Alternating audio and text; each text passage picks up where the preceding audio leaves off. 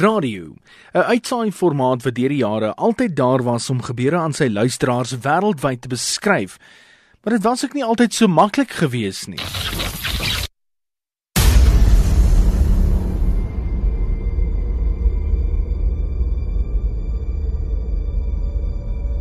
Die eerste poging tot 'n sportuitsending vind plaas in 1911 in die Verenigde State van Amerika. Die mense met behulp van die Morse-kode vanaf 'n veld die spel beskryf het aan 'n span wat in 'n oop plein die wedstryd aan 1000 mense sou beskryf. Die mense wat na die uitsending geluister het, het vasgeglo dat hulle na 'n regstreekse uitsending van die wedstryd luister, maar in werklikheid was dit ten minste 20 minute na die gebeure op die veld.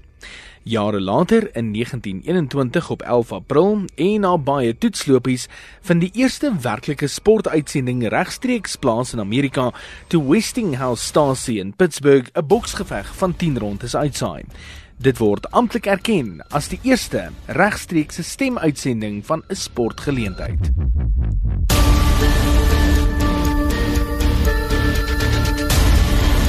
Die uitsending was 2 jaar voor die eksperimentele uitsendings van algehele radio in Suid-Afrika sou plaasvind.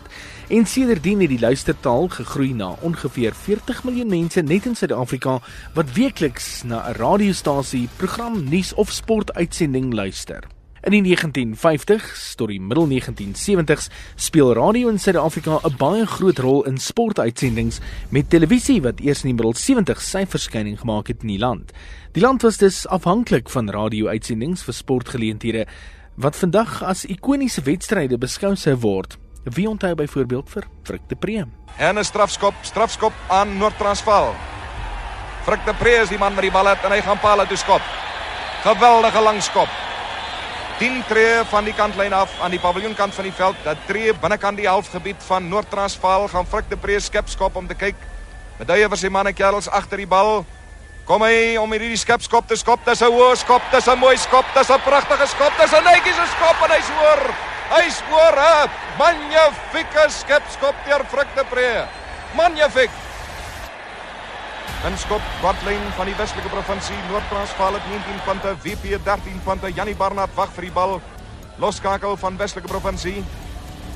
Hier vlak voor hom staan Gys Spitzer en agste man voor die Pre en hy skep skop een van haar hoogsthuis Lourens vat hom raak gee rug met Bolan Kutse daar by hom kry Mof Meiberg die bal in die hande en Mof mal en hy gee vir Frik de Pre en dan trek Frik de Pre en hy moet hom kry en hy gaan hom trek en Frik af so dwarsdeur en Frik de Pre druk hom 'n mooi drie aan die kant van Frik de Pre Daai beskrywing op radio is maar een van vele beskrywings van verskeie sportgeleenthede soos byvoorbeeld Olimpiese goue medaljes, boksgevegte en selfs rolbal wat uitgesaai is op Suid-Afrikaanse radio en wat die sport baie nader aan die ondersteuners geneem het.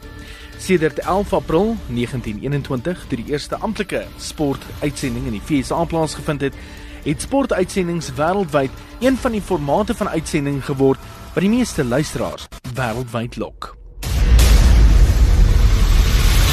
En dit is oor.